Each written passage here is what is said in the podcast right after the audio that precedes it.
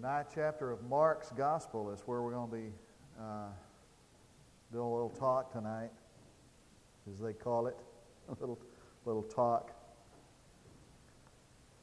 And there is a question in this passage that I want to deal with tonight. It's kind of a for men only sermon. It's kind of a, it's not Dad's Day. I know it's not Father's Day, but it is a kind of a for fathers type sermon. And so you gals can listen in if you want, but for dads and young people, this sermon is especially for you. There's something that's always kind of bothered me a little bit, confused me about what we do here in the church, and that is the difference in which we celebrate Mother's Day and Father's Day. How we celebrate Mother's Day as opposed to how we celebrate Father's Day. You ever know there is a big difference? On Mother's Day, we applaud and affirm mothers, and everybody's all tearful, you know, and very seldom do you ever hear a preacher reproach, you know, rebuke, and take a shot at the mothers. You just don't do that. One of the roughest letters I've ever gotten, handwritten, unsigned, was from a person who didn't like the way I handled a Mother's Day. And this letter went like this. It said, "I cannot believe that you would allow a day like that to go by without giving sufficient honor to mothers." I mean, it was sauteed in anger. I mean, it was tough. And so you just don't mess with Mother's Day. But Father's Day. Now, Father's Day is that's the favorite time for the pastor to unleash his passion on these fathers who neglect, you know, their families and work too much and don't spend enough time with their kids. Man, we love it when we got fathers in here and take a shot at them. And so fathers become the object of our exhortation and confrontation and rebuke. Now, not only does that happen in the church, I think it happens in the home. I mean, too. I mean, what about the home where you live? I mean, come on, give us a break. How many fathers are affirmed and encouraged in your home, or the one you lived in? Okay. Lewis Yablonsky has a book entitled Fathers and Sons. And he has this moving moment from his past that he recalls. Listen to it, quote, "I vividly recall sitting at the table with my two brothers and mother. I remember cringing at my mother's attacks on my father. 'Look at him,' she would say in Yiddish. 'His shoulders were bent down in failure. He doesn't have the courage to get a better job and make more money. He's a beaten man.' My father would keep his eye toward the plate and never answer her. She never extolled his virtues or his persistence or the fact that he worked so hard. Instead, she constantly focused on the negative and created an image to his three sons of a man without a fight, crushed by a world over which he had no control. He's not going to fight back against her constant criticism, and that had an effect of conferring its validity to her sons. My mother's treatment and my father's image did not communicate to me that marriage was a happy state of being." That's probably an understatement. "I was not especially motivated to assume the role of a husband and a father myself from my observation of my mother and my father." Now, in light of that, I want to affirm dads here tonight on this night. I want to affirm the men of your house. And I want to accentuate the positive. I want to focus on the positive things in light of that. And my Bible is turned to chapter 7 of Matthew's Gospel before we get to the text. And this way it says, if you then, being evil, know how to give good gifts to your children, how much more shall your Father who is in heaven give what is good to those who ask him? Now, I'm willing to admit, to say that I know there are a lot of things about fathers we need to forget. There are a lot of failures and a lot of mistakes, and there is some abuse, perhaps, that we need to forget, somehow close the door to that. But those kinds of things, of those kinds of fathers are in the minority, I believe. I'm convinced that the overwhelming majority of fathers want what is best for their children. Now, for sure, we all are evil in our basic nature. I'm a selfish person. I have a lot of pride, and I make a lot of, I fail a lot, but I can honestly say that what I want for my children is what I believe is best for them, and I think that's true of the overwhelming majority of fathers. Now, I hear all the time young people or kids say, and I've even heard some adults as they reflected back upon their childhood, well, my father was this terrible person, and I'm the reason I'm like I am because of my father, and on it goes. I don't really believe that. I believe that most fathers really love their kids and want what is best for them. Somebody asked me not long ago, he said, you play golf? Well, I used to play at golf. I remember the first time I decided I want to play golf, my neighbor in this little town where I had this seminary church was this avid golfer, and he got out on the school ground every afternoon and he would hit golf balls. I mean, it looked so easy. I mean, anybody could do that. So I went out there one day. His name was Ripito, Donald Ripito, and he was hitting those golf balls, and I said, would you help me to learn how to play golf? He said, yeah, I will. So he set the golf ball up on the tee, and he said, now hit it. Well, I mean, it doesn't move. And I swung at that thing, so help me God, and missed it. I mean, it was like all afternoon, and when I didn't swing over it, I was hitting the ground behind it, and he was about 15 minutes into that. I could tell he was absolutely sick and tired of trying to teach me how to play golf. But about the time I got to where I could hit the thing, it never would go in the direction I wanted it to go. I mean, I could be aiming at baby right out there and it'd head over here. I mean, and I'd adjust and it'd head over here. I never got where I could make it go the way I wanted it to. Now, it looks so easy, doesn't it, being a parent? I mean, I knew exactly how to do it before I was one. And it looks so easy. But about the time you make contact with kids, you discover that you don't really know how to do it like it ought to be done. Listen to me, kids. Your dad may not talk to you like you want him to, but he wants to do that. And he may not express his love to you like you would like for him to, but he wants to. And he may not do the things that you expect a father to do, or you see some of your friends' fathers do it, but I can tell you for sure that he wants to. Because I believe that in the heart of every father is a desire to give good gifts to his children. If they ask him for a stone, he won't give them bread because his basic desire is to love his kids. I really believe that. So I want to just affirm in these few minutes, fathers, and say three cheers for fathers. And I want to do it in three ways if you got your outline there. First of all, three cheers to a father who knows that his work is important, but his family is essential. He knows his work is important, but he also knows his family is essential. He knows that his work is temporary, and he knows that this vocation on which he has embarked and has spent his life is just for a while, and that his family is forever, and that the legacy of his life is his children. He knows his job is important, but he knows his family is essential, and he recognizes that His children do not remember what he does at work.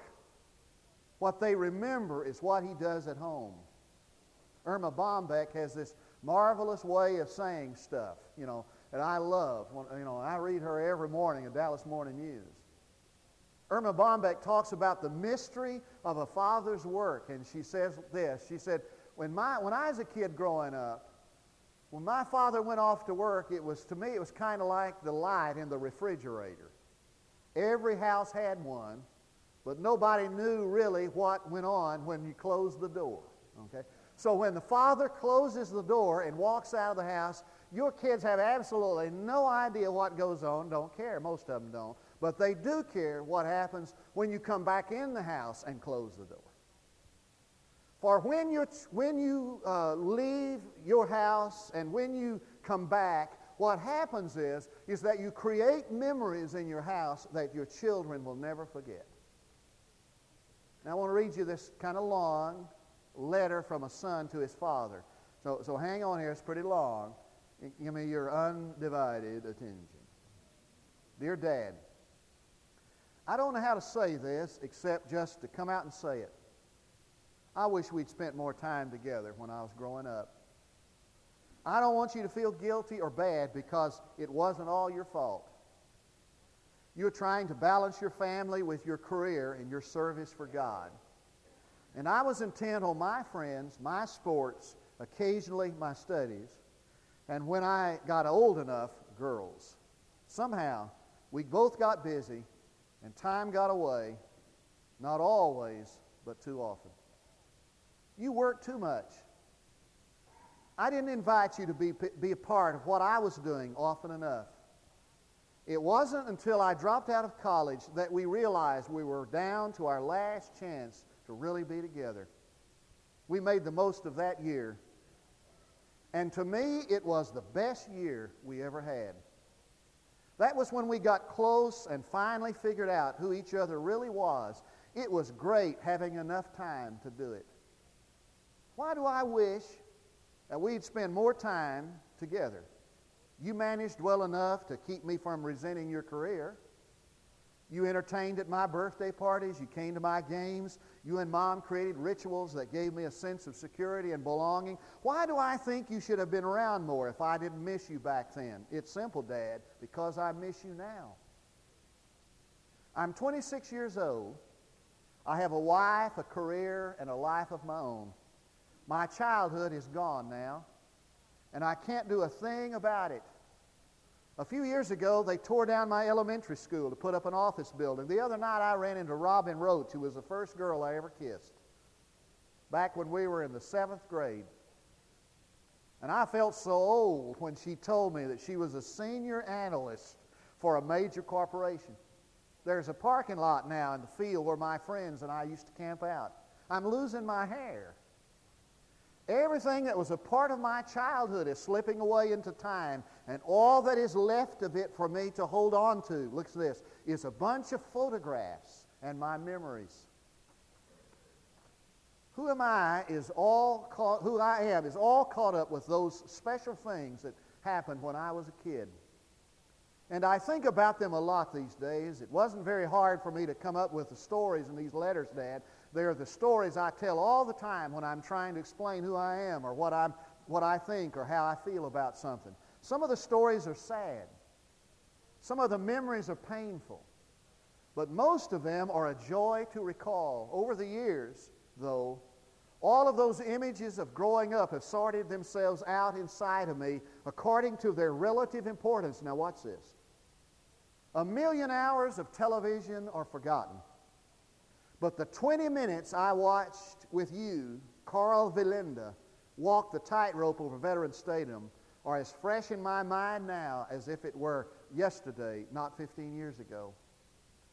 I spent a lot of my childhood with my buddy John Baxter, and we would sit for hours and talk about every model airplane and every moment we ever had. Not much about school, mind you, just the things that matter to us as boys. I played in a lot of soccer games. But the state championship game is the only one that I still know by heart, the only one that means something to me even now. I cherish that game like a treasure because Even in defeat, my team and I played with all our hearts, and we were proud. I dream sometimes about blocking the shot that beat us, but it doesn't bother me anymore that we lost. It was enough to have the experience. The times that I remember best, though, are the times I spent with you. I love those memories best of all, Dad, and they're a big part of who I am. That's the whole point of these letters for me. My childhood is gone, and I'll never be able to be with you the way I was when I was a little boy. I'll never be that small, and you'll never seem that big again. But I have stories, and they comfort me when I am overwhelmed by the world, when I'm too old all of a sudden, when I lose my sense of wonder. They're all I have of my boyhood. And the reason I wish we had spent more time together is that I wish I had more of them now. If it isn't that you didn't do enough, you see, for I would always want more. You're the king of the world back then, the imp of fun, the man with all the answers, the one who could always fix what was broken. You made life seem magical to me.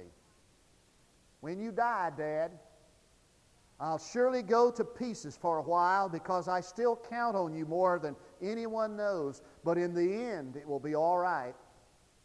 I'll have my stories, and in them, I will always have part of you, the part that tells me who I am and where I came from. I only wish there were more, because what there is means all the world to me. Love, Bart.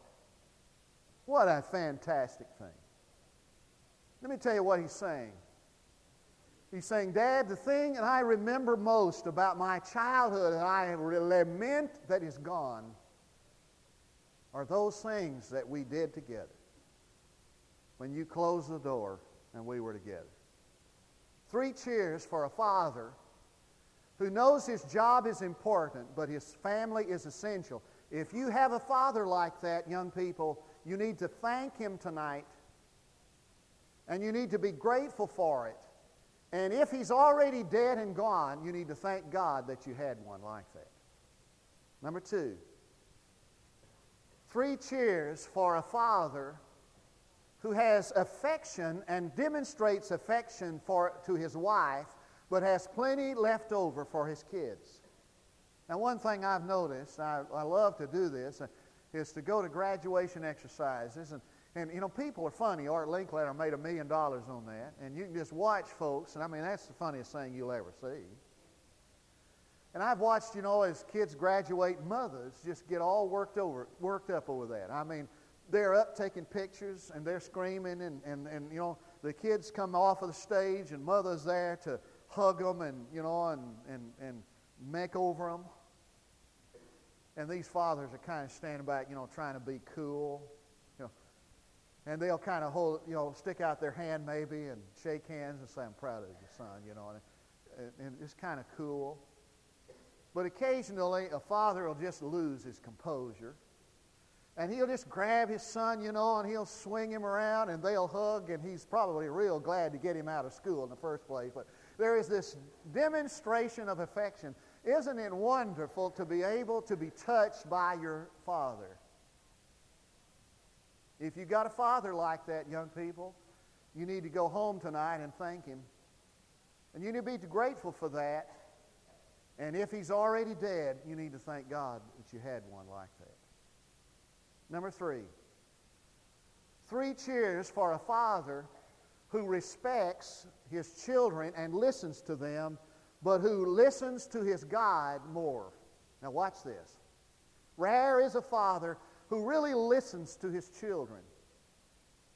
And that's a wonderful thing when you know your dad respects you and he respects what you have to say. I mean, I've been in with groups where, you know, the adults will be talking and the kids are kind of off on the side and they're just saying, man, I wish I could get in on that. You know, I got something to say. And all of a sudden, some, you know, parent will say, what do you think? And the kids will just go crazy. I mean, they'll talk the rest of the night. That's why the psalmist said, I will talk to the Lord because he heard me.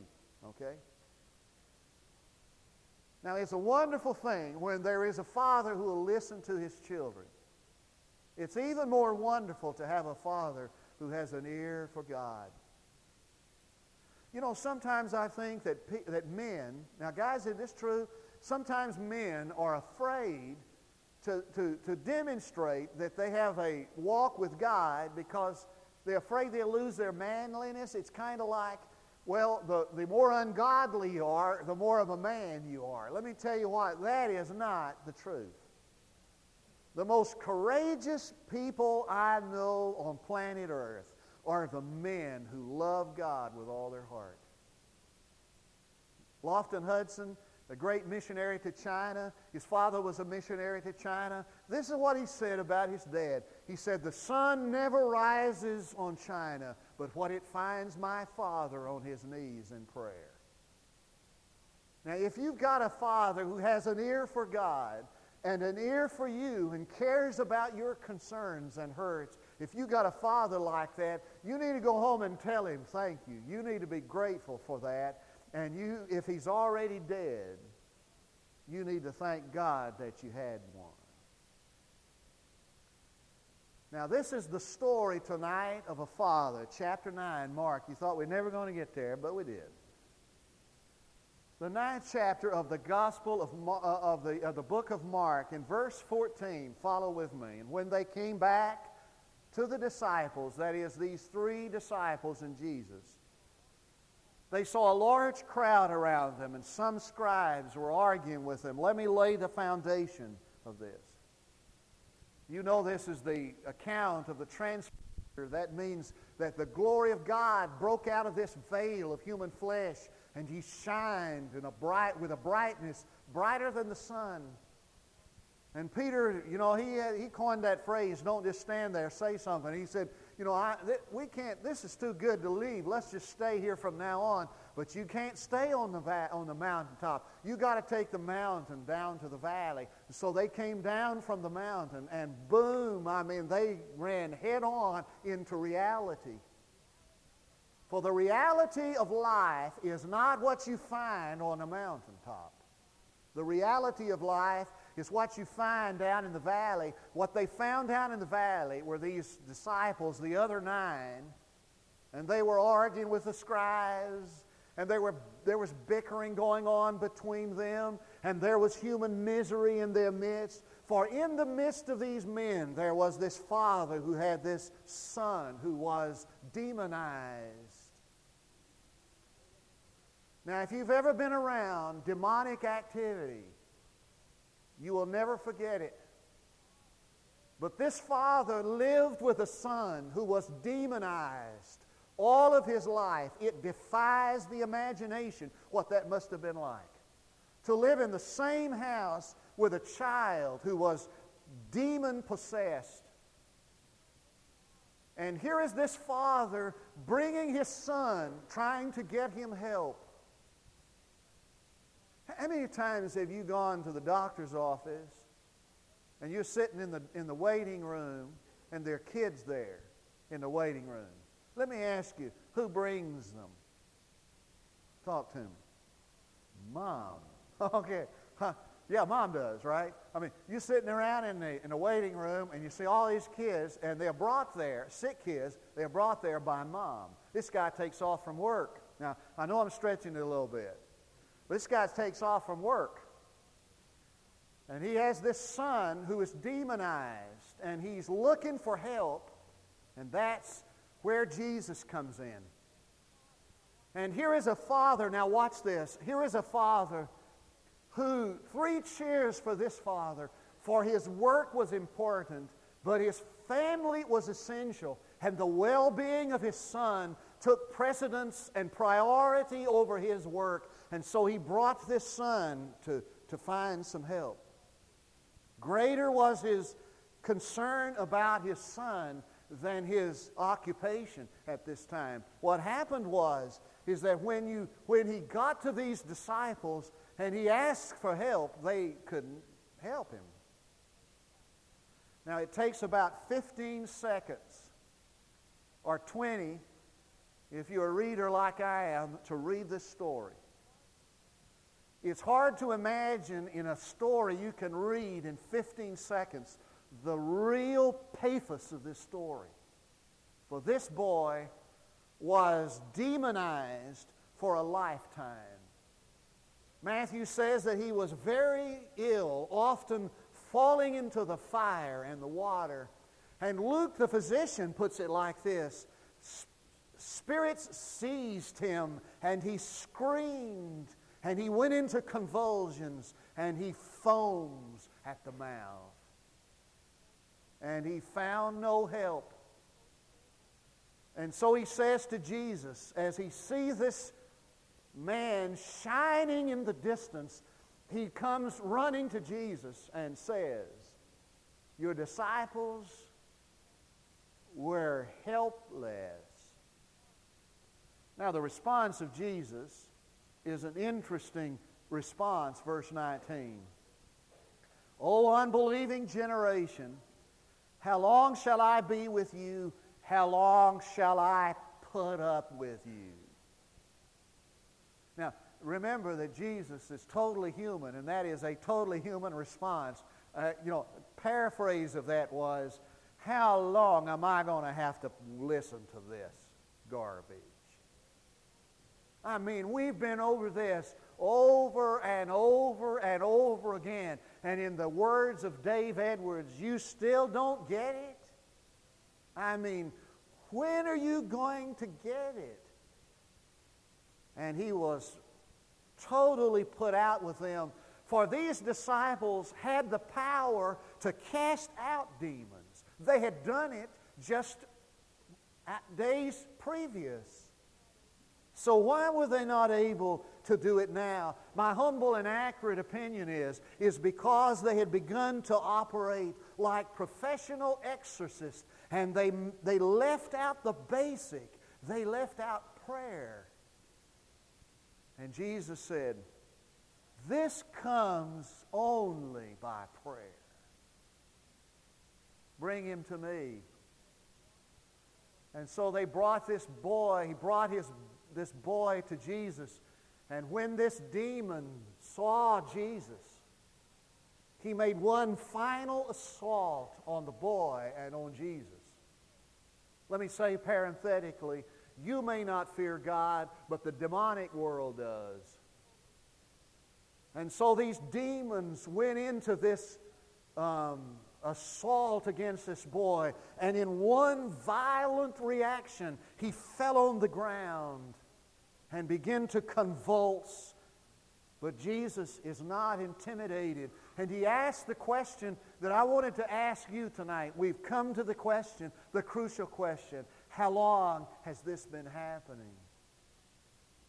Oftentimes, a doctor will ask that. He gets to the history first. One of the first things he does is deal with the history. How long have you had this problem?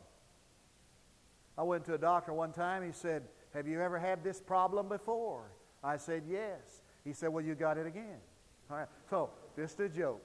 Now, he said, how long have you had this problem? And the father said, ever since he was a boy. How did he know that? If he had been all at work all the time. And there is a grand moment here. I don't want you to miss this moment. This boy has been like this from since he was a child, and I haven't been able to get over it. And sometimes he falls in the fire. And sometimes he says he falls in the water. And that word in the Greek is plural. It means waters. And what he's saying is this, that this boy of mine, this has happened over and over again. He falls in the fire and he falls in the waters. Talk to me. Who gets him out when he falls in the fire and falls in the water? His daddy. How could he do that if he spends all of his time at something else? I want you to see this, watch this. So graphic is this. That between this boy and self-destruction is a hands-on father. I'm no longer a boy. I'm older than I want to be. Much older than this guy writing his dad. My dad is dead. But I can honestly say tonight without any hypocrisy or deceit, between me and my own self-destruction was my father. Now what he did, I didn't like. And how he disciplined me, I resented. And the restrictions he placed on my life, I chafed under. But I want to thank God tonight for the father that stood between me and self-destruction. Now look at verse 22. Something happening here in verse 22. Look at the change of pronouns. Look at this.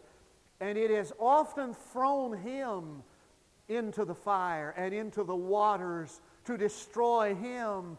But if you can do anything, take pity on. Look at the change of pronouns. Take pity on us and help us. And now he's perfectly identified with this son. He's going to live or die for his son. And if you're looking for some kind of an example of a father that stands between his son and self-destruction, you need to look at the father who is able to accept his son's needs as his own needs and care about them. If you can help us, it's like I'm hurting when my son hurts. And so Jesus answered, verse 23, if you can, man, you're looking at God. What do you mean, if you can? Immediately the boy's father cried out and began saying, I do believe. Help my unbelief. I like this guy. I mean, you talk about realistic. Now, I have a feeling that I would have, oh, excuse me, I didn't mean, I'd have said something, oh, hey, pardon me, I didn't mean, you got the wrong impression. Of course I believe you can do that. That's not what he said. What he said was this. I believe a little bit, but I doubt some too. That's a grand admission. Some of you can't make it. I've listened to some of you talk as if you never doubt. Now, I know you do. What I know is you're afraid to say you do.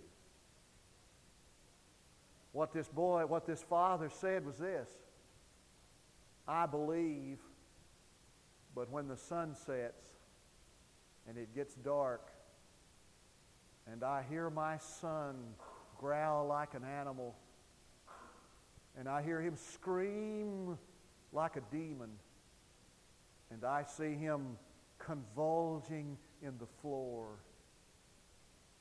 I get afraid that it'll never happen. He'll never get well. You see, you can be honest with God, and you can admit your doubt and your need,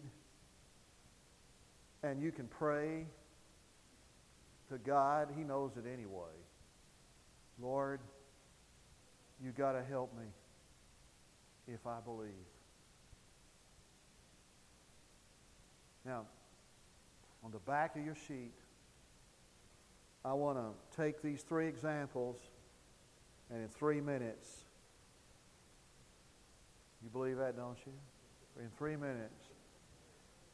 I want to use these examples to make an application.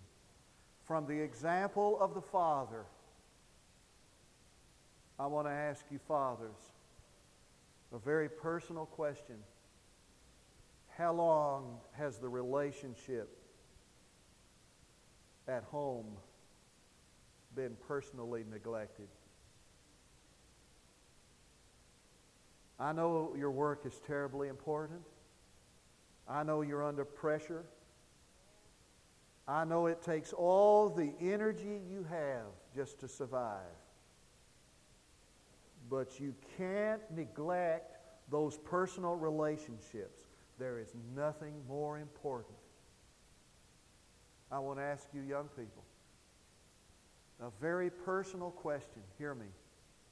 How long has this attitude you have about your family, your mother and your father, how long have you had that kind of attitude? And how long has it been since you've expressed to your parents how grateful you are for your parents? From the disciples, I want to ask a second question. How long have you been living spiritually depleted? These men must have forgotten those early morning hours with God. They must have forgotten that you run on empty if you don't fill the tank with your spiritual devotional life. They must have forgotten that they could not do anything except by prayer. They must have forgotten that you got to maintain contact with God on a daily basis, or you have nothing to set before anyone. How long have you been running on spiritual empty?